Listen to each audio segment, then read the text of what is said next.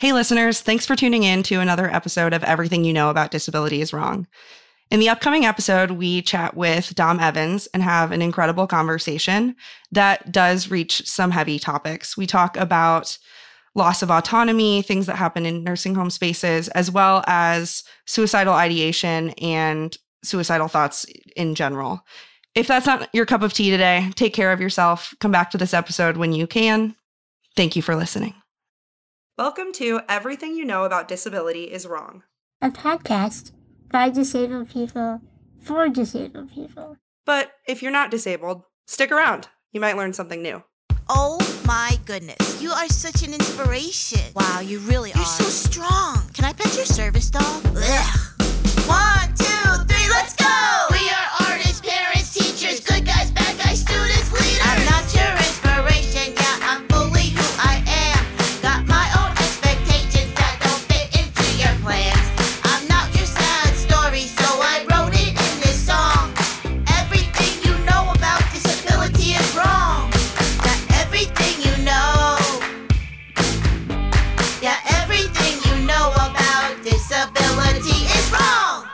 Welcome, everybody, to Everything You Know About Disability is Wrong.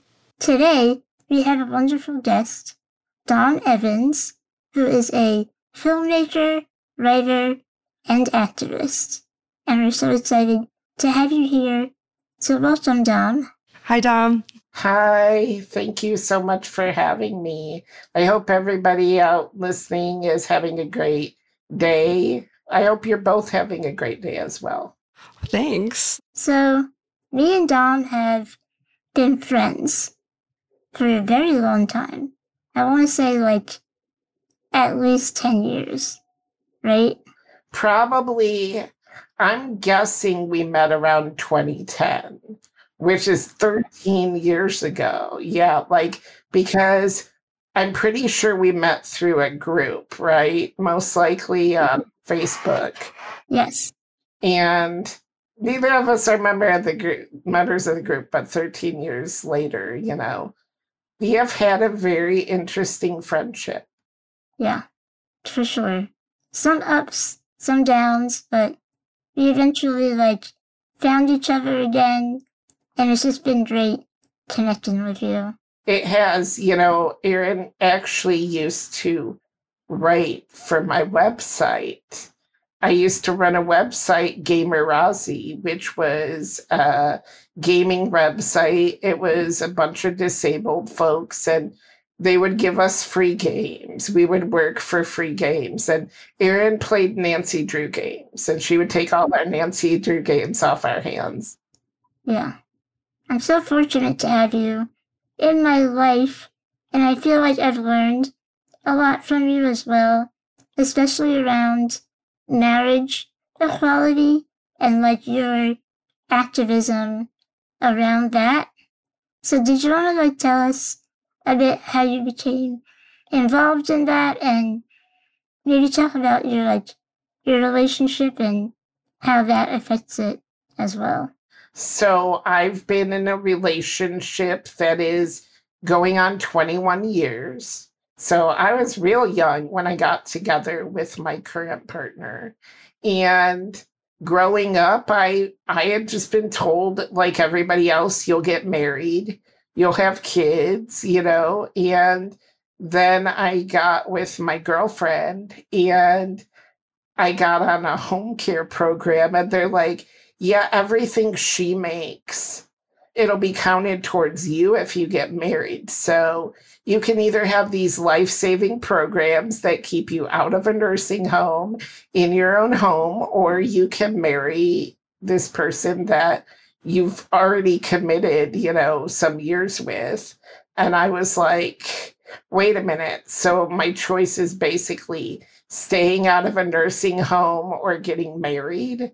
Like, what kind of choice is that? That's not a choice because it's really interesting. I always talk about how this problem is cyclical because if I got married, then I would get kicked off the services. I would end up in a nursing home. I would be con- disconnected from my girlfriend. We wouldn't be able to live together. So then I would not be able to be married to her. I'd be able to qualify for the program again. You know, I get out, I could marry her again, get kicked off, go back to the nursing home again. Like that's the problem. And I've had to argue with people that this is an issue of marriage equality because it's not so clear cut. But like, I see it as very much an issue of equality. And it's because of this. I was asked to be a part of this like group that wrote legislative briefs and whatnot for Hillary Clinton when she was running for president. And one of the things I particularly wrote myself was something on marriage equality. And I tapped into it through healthcare. And I basically said, you should not be penalized based on if your partner ne- makes any bit of money. It shouldn't be tied to your health care. It shouldn't be tied to your livelihood. And what I used for the basis was Justice Kennedy wrote this really great defense of marriage for when gay marriage was being approved. So when they pass legislation, a justice always defends and a justice always writes a dissenting opinion. Well, Justice Kennedy wrote the opinion where it was like in support of why LGBT people deserve to be married. And he said, marriage is an inalienable right that every human, they deserve that right. That's basically what it said. So if you have a program that stands between your right to marry, is that not an issue of equality? Because there is no choice to me. My choice is to stay alive, and that means staying out of a nursing home. So if my choice is to stay alive or get married, like who makes that choice? I'm just going to die, you know? And sadly, there are people that can kind of skirt by. See, I can't. There are people that can do their care, but it's painful and would benefit from home care, and they will drag themselves through it to be married. And it will destroy their body, it will cut their relationship short. You know, some people die sooner because of this. Or then you have the people that are not disabled at all, and then they become disabled, and then they have to get divorced. And all of these scenarios are tied in together. So finding that out, that I would never be able to get married, that really lit a fire under my ass, basically, you know, because I deserve to show my love like everybody else. You know, I want a party. I like parties. Why don't I get to have a party where I celebrate? You know, and that's the thing too. Social Security can say, well, you're living as married. So we're just going to take everything away anyway. Yeah, I was gonna say, like, even if you don't get married, but you're living together, some states count that as marriage. You still lose your benefits. That's why we have trouble getting people to talk publicly about this because people are scared. I get interview requests a lot for people that are on programs because this affects every like program. It affects SSI, Social Security Disability, Medicaid. It can affect Medicare. There's an obscure situation where you can still keep it. Like, for example, the Social Security Disabled Adult Children. If you marry another person on Social Security Disabled Adult Children, you both can keep it because this is what they say. They say if you're on the Disabled Adult Children SSDI program, so you're getting Social Security benefits, which often it also ties in with Medicare. So you get SSDI not through your own work record, but through your parents' record.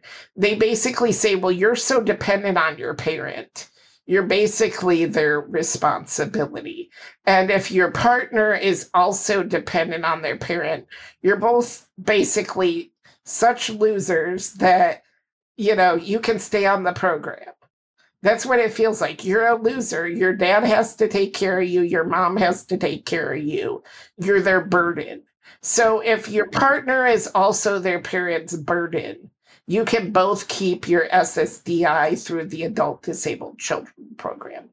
If you marry anybody else, like, and I don't know about you, but I did not, that was not on my dating app. It was not like, hello, I'm looking for someone that's on the Adult Disabled Children program, you know.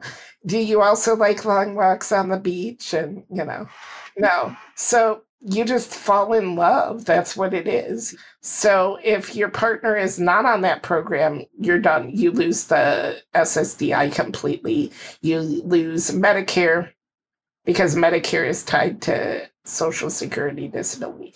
However, what's interesting is if you get SSDI through your own account, so like say you work many, many years, you've paid into Social Security yourself go ahead get married do whatever you want. They won't touch your money. They won't touch your services. So this is only for those of us that are born disabled or who mm-hmm. are become disabled before we have a distinct work record. Yeah, there's so much in that. Thank you for sharing everything that you just shared. I think that unfortunately, there are so many people who have no idea about this aspect of marriage equality. And there are people who think, I think of the love is love hashtag everywhere and love is love. Yeah, unless you're disabled, unless you oh yeah have all your choices completely taken from you because you're choosing a non-autonomous life or love it's really unfair and unjust. So I'm, i appreciate you being open and talking about this and i hope some of our listeners learn something new in this episode. There's still a lot to fight for. I just posted on social media that one day I'm going to tell the world how disabled people are treated when they are expected to be quote unquote taken care of by the government. Like, and people are not going to believe it. But I was like, I've been telling you for 20 years, and most of you are not listening. Really, people don't listen until they become disabled themselves. And then they come to me and they're like, Dom, you've been saying this forever. And it's like, why were you not listening then? I feel like that's the curse of being disabled. You are never listened to unless you're not disabled. Yeah it really shows the way that non-disabled people live this like rose-colored glasses life of like that's just never going to affect me. I'm invincible.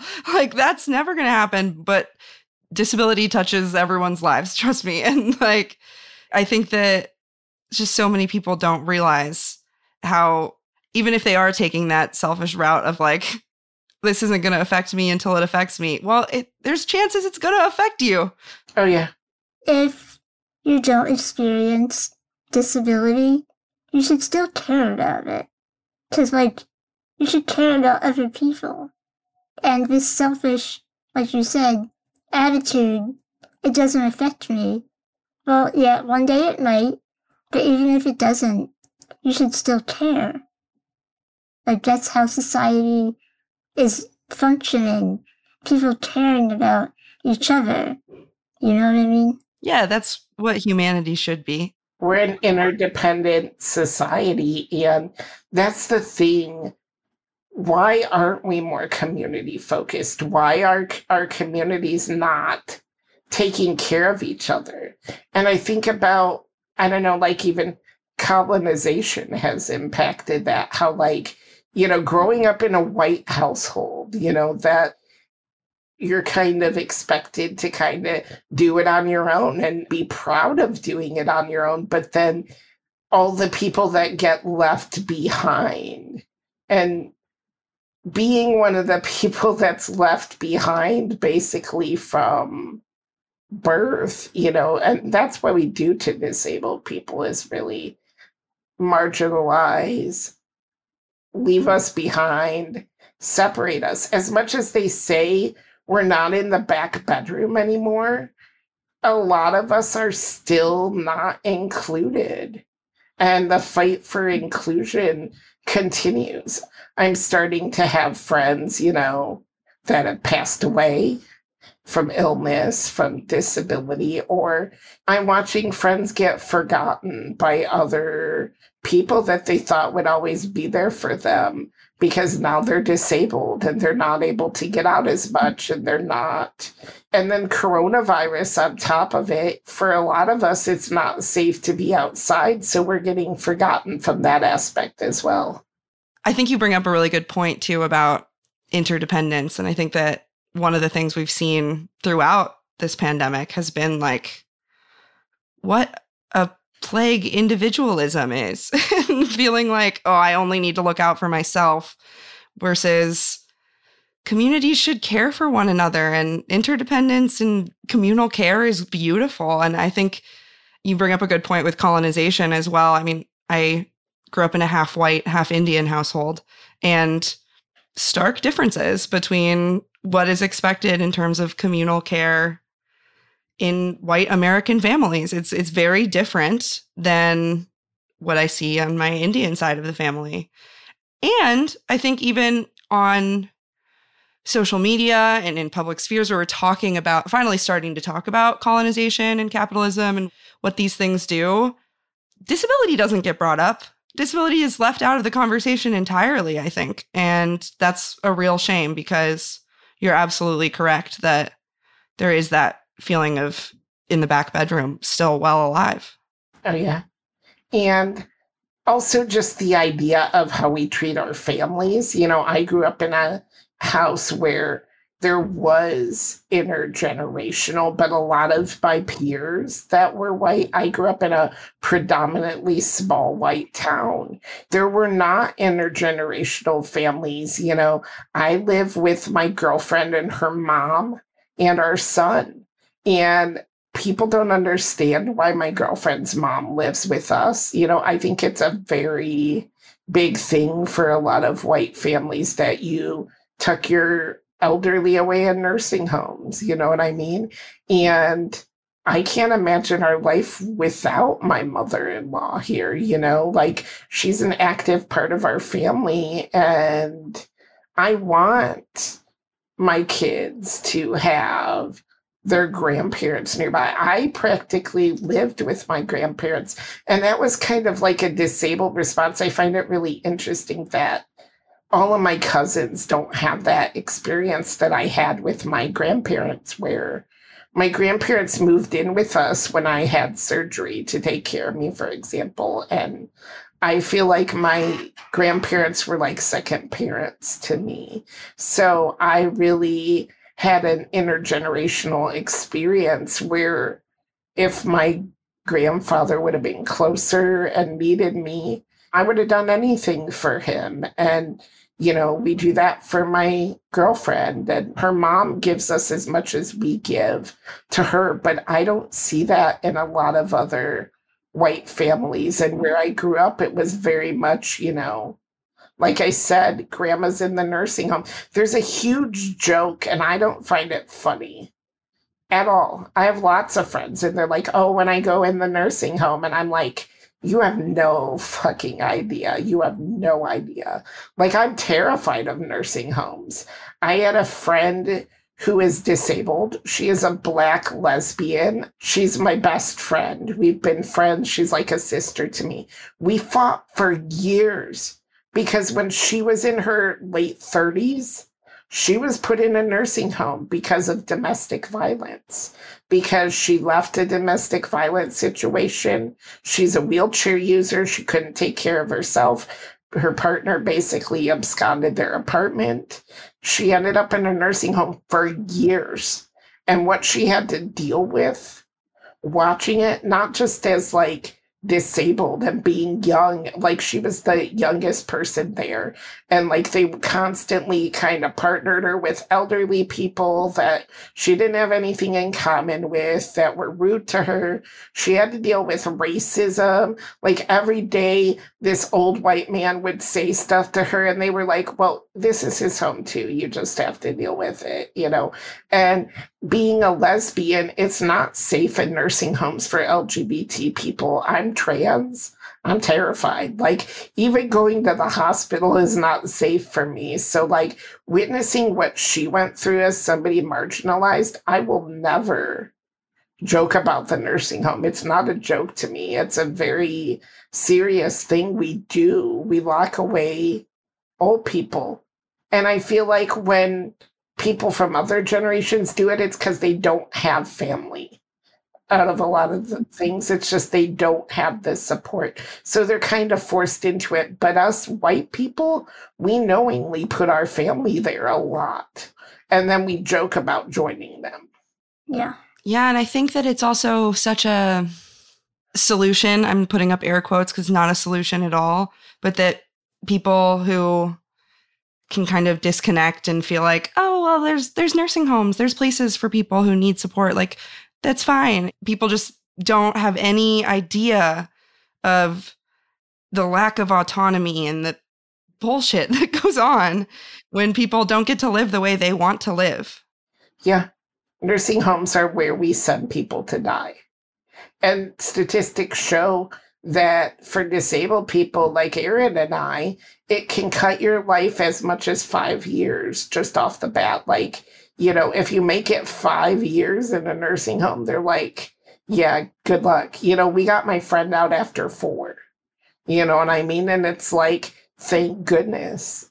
But what do you do if you need care? And that's also the thing, too. The nursing homes get such big monetary kickbacks that we're constantly fighting the government to explain to them that home and community based services are valued by a lot of us and that a lot of us do prefer to stay in our home. For some, they do like the structure that a nursing home provides. I do know a couple people that are, you know, closer to my age that what were they dealing with? They were dealing with not having care that was reliable. They just happen to be in a better place where their care's not that bad. So they can kind of look past the other stuff. But in most instances, there's a lot of abuse. There's too many workers and not enough time to do the care. So you get people that end up, like, for example, my friend, her dinner was at 4 p.m. at night. And then she was expected to go to bed by 9 or 10. You know what I mean? It's like they warehouse you. So you have to follow all their rules. Yeah. Nursing homes take away, I feel like, the person, a person's personhood, their autonomy, their ability to make their own decisions about when to go to bed. I'm terrified of it as well because, you know, I live at home with my parents and they're getting older. They're having difficulties even now doing my care.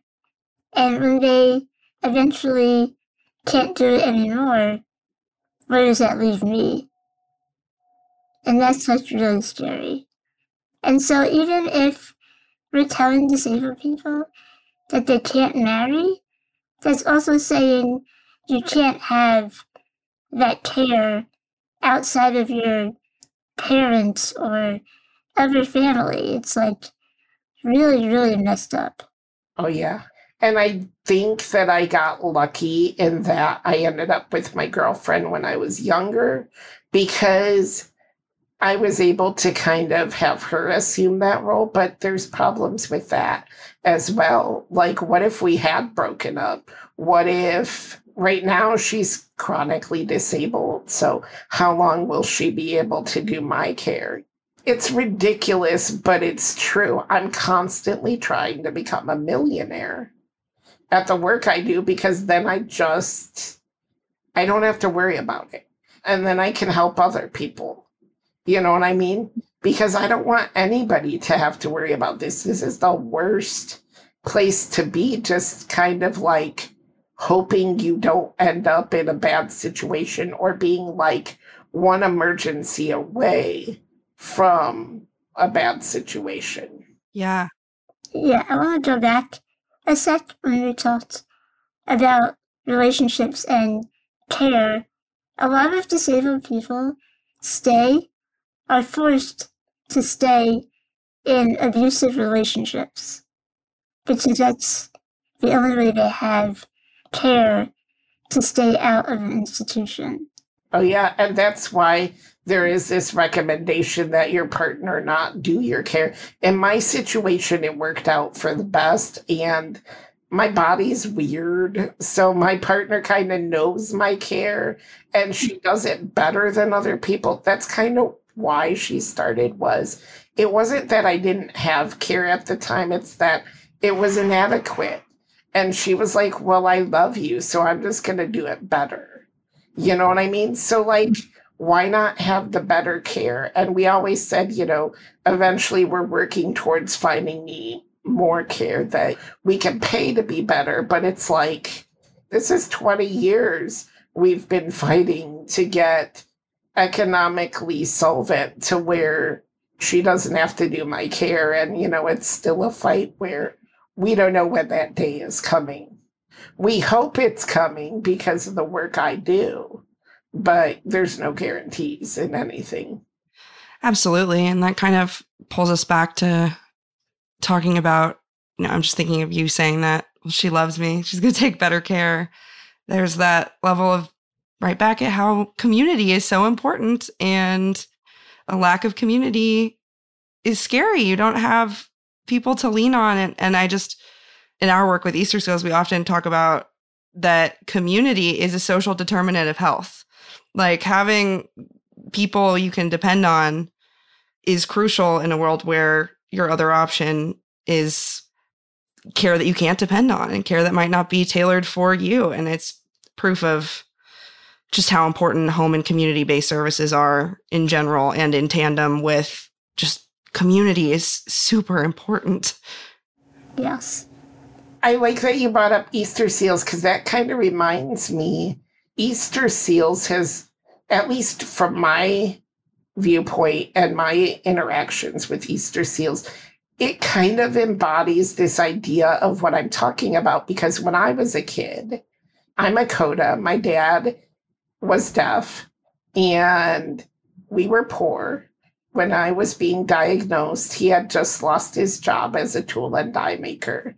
And he went back to college and became an accountant for the state of Ohio. But because he was deaf, we never had enough money. And because of my disability needs, we never had enough money. And so Easter Seals would step in and they would pay for the shoes I had to wear for my feet. They would pay for my dad's hearing aids, and they would provide that kind of community support where I was involved with. And I felt today I talk about how exploited I was by them. Whereas I felt like Easter seals at least my experience, I don't know about anybody else's, but my experience with them was that we needed something and they were there. I remember going to their Christmas parties and they were like, you know, you're one of us. We are here for you. And I remember going with my dad, and my, the rest of my family wouldn't go with us. And I was like, you know, what would that community support look like if it were tangible? You know, like if we had communities where we shared care. So even if it wasn't your family member, they were a member of your family, like your community family. So when somebody needed the load lightened, there was someone there to help pick you up. And then you return the favor. We all have skills. We can all contribute something. So thank you to Easter Seals, Easter Seals of Toledo, Ohio, because they were very helpful to me and my family when we were younger. I can't tell you how happy that makes me to hear because you do hear about organizations that are set up to help disability that end up not doing the same. And I, Easter Seals is the first place I've ever been openly autistic at work. I'm very high masking and I have always hidden it. I didn't find out I was autistic until I was in my 20s, but in finding out though, just continued to mask. And then at Easter Seals on this team, I am so openly autistic. Like sometimes I'll send my team, which Erin is on, a message in the morning that's just like, the tism is strong today. Everyone beware. like, and it's so beautiful to get to just be fully myself. So I am so grateful that you had good experiences with Easter seals. I just I love getting to work for a place that has great real testimonials like that. And I'll say with that, this is also a perfect segue. I think we should go to break so that our listeners can hear about what Easter Seals does.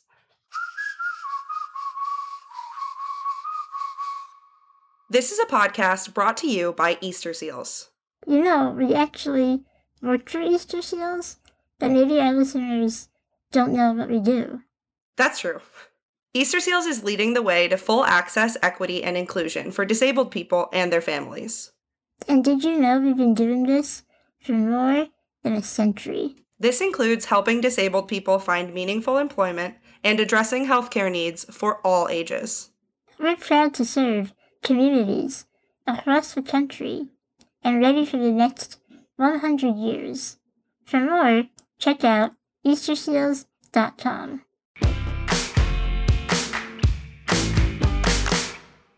And we're back. Dom, I was obviously I knew you and Erin going into this were friends, and I was like, oh, I'm gonna be the autistic one on this call that's not part of this friend group. I'm gonna what am I get so, you know, I'm doing my research, learning about all the cool work you've done, which is there's a lot. You're so cool. I'm really excited to be talking to you.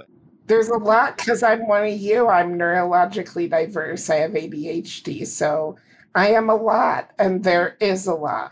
I mean, that's where you fit in. It's the neurodivergent connection, right?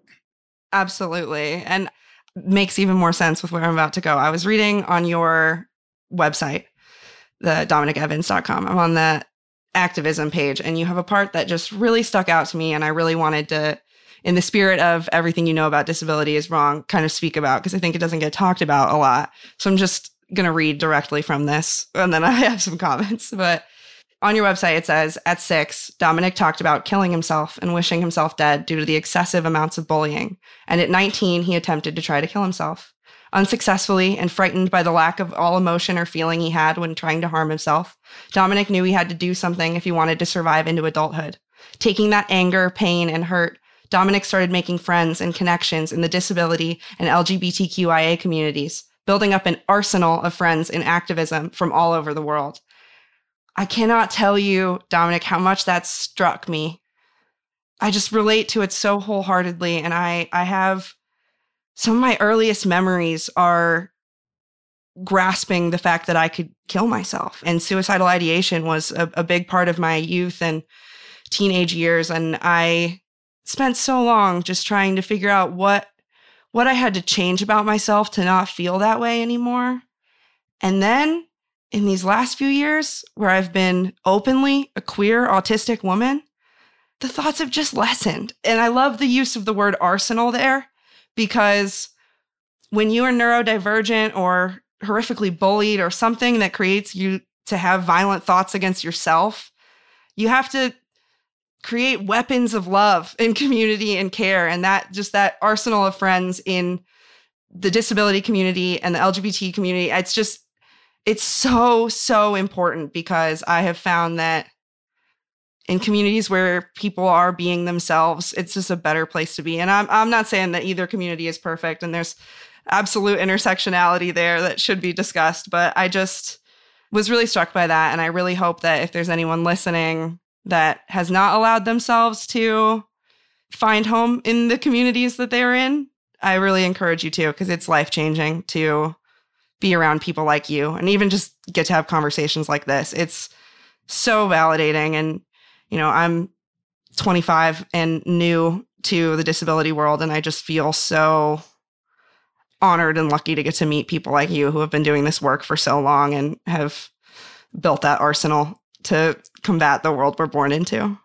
This is why I do it because, you know, for me, when I decided to really fight, it was not just for me, it was because I don't want I didn't want your generation to go through what I did. And to hear you say that was my story too, But, you know, I feel like empowered by reading this. That's just like the validation I need.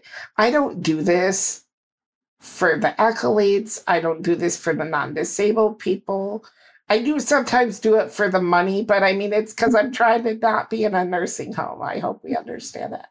But I really, really do this because I don't want the next generation to grow up and feel that way. I was suicidal when I was five. Once I learned I was different, and I remember it very distinctly what that was and why I felt that way. I grew up in a small town, like around 5,000 people, very white, very Christian oriented. You were either Catholic or like Methodist or like born again. Those were your options, you know. And if you weren't a part of that, you didn't fit in. You know what I mean? I was mostly Catholic. It's complicated, not anymore. But that was really tied to our public school identities, to that religious thing. And if you were not, I was not into that because I was, I didn't realize I was queer until I was 16, but I think I always knew somehow I was different beyond disabled. Even to other disabled people, I was different. So, like, I kind of think I was always queer minded. So, like, I never really fit in. And I walked with a limp. You know, I wasn't even a wheelchair user at the time. I was adorable as fuck, but I had a limp. And so that's all kids saw. They would quack at me and they called me Duck. So I hated ducks for a, a really long time. And then I got cast as the duck in the school play as a kindergartner. And I sobbed and my mom was like, Well, you just have to be the duck. I remember they put this horrible, like, glue on my face for my beak.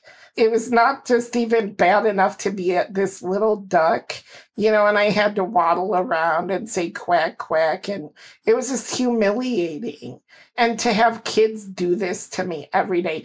And so I was in kindergarten, and these were fifth and sixth graders bullying me. They were not like even my age, they were older kids. I would walk down the hallway with my class, and they would quack at me because they would have lunch and they would just like make fun of me. And I remember telling my mom, I would say, I just don't want to be alive anymore. I just don't want to deal with this. And they took me out of school. I had to actually be have mental health days because they would have to remind me that life was worth living at five. So, like, if you start, I don't ever remember a time where I wasn't suicidal before the age of my early 20s. I'm not suicidal anymore, really being older I want to live. I've always wanted to live. That's the thing. I wanted to live, but I wanted and needed someone to tell me that they wanted me to live.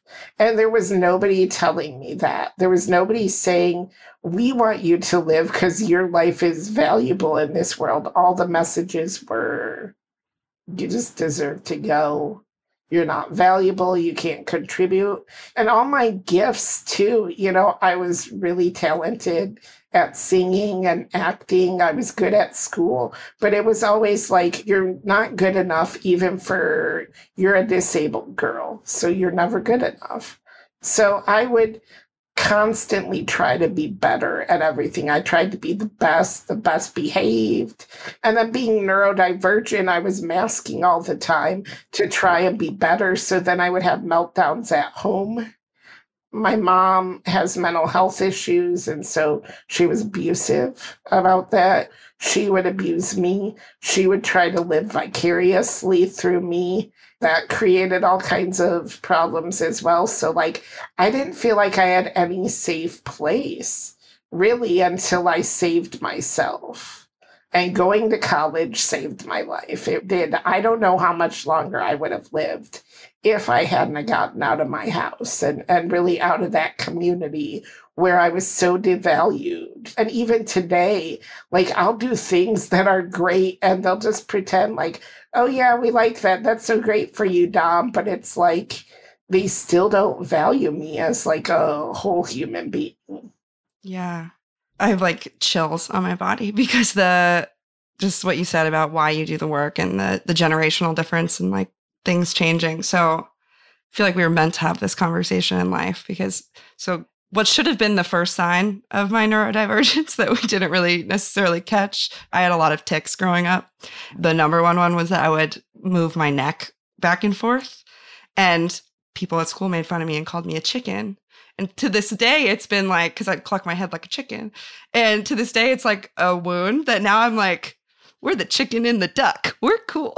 like, and we, this is community. Like, Yeah. we're we're the chicken and the duck. And we moved past that. And I will say that, you know, while I still went through that, and I remember like the day that I found out people were saying that was one of the worst days of my life, but also was the thing that led me to start seeing doctors about figuring out what's going on with me and led me ultimately to this moment where I'm here getting to have beautiful community conversation and because of growing up with the internet, I was able to figure out what was going on and get support I need.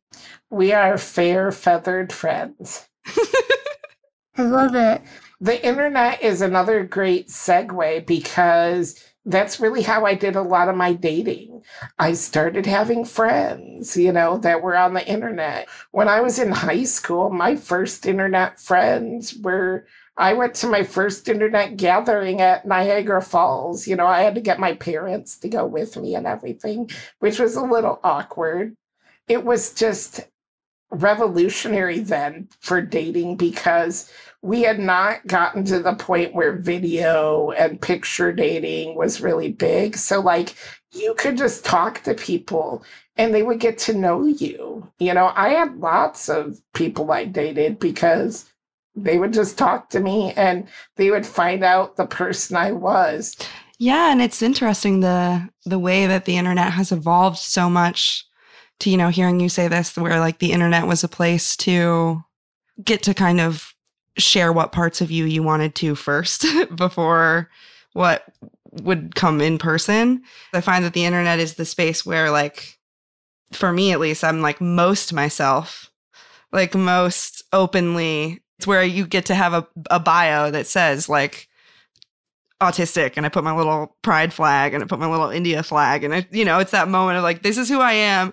And I think on either side of that pendulum swing, the internet has been a haven for disabled people. And just, I mean, not that there's not trolls and terrible things going on on the internet, but just that takes us back to where we were at the beginning of this conversation community. And we live in such a country that's car dependent and hard to get around and having a virtual community is cool. It's really cool. Yeah, especially during the ongoing pandemic. The internet, I think, even non disabled people, I think now understand better the power of the internet because they're basically forced to be disabled by not leaving your house. So we're running out of time. Thank you so much, Dom. You're amazing, and I love you. And thank you for being here. And thank you to Lily for being awesome as well. I love you too, Lily. I love you too, Erin. Thank you. I love you both. I, I'm just meeting Lily, but I already love you because I Yeah, I love you amazing. so much. And I love Erin for being amazing. And we have to play games. Lily, do you play games too?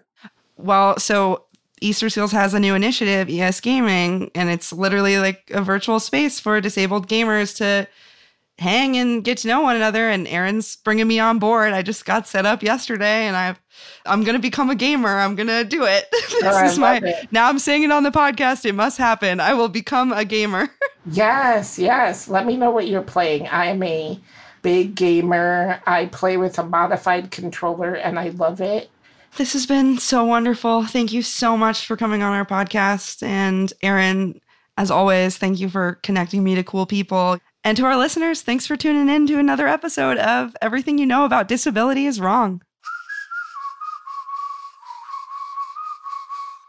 And now it's time for the Ask Us Anything, where you ask us anything. Today, Erin, our Ask Us Anything is where would you never go on a first date? I would never go to the movies because you literally sit there in silence next to a person you don't know for like two, two and a half hours. That's not a way to build a relationship. It just doesn't work for me. That's a good point. How about you? To me, as someone who's kind of socially awkward, I'm like, maybe that'd be a great first date. but for me, it's I would never do an escape room because I know I'd get too into the puzzles and stuff. Slash, I'd just be panicking. This is not me. I'm just not, listen, I'm not an escape room girly. I want to be, but I'm not. And that's to ask us anything. If you want to ask us anything, you can email us at everythingyouknow at easterseals.com. Thanks for listening to our podcast.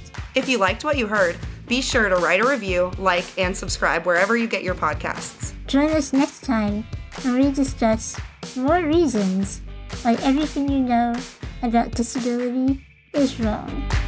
Everything you know about disability is wrong.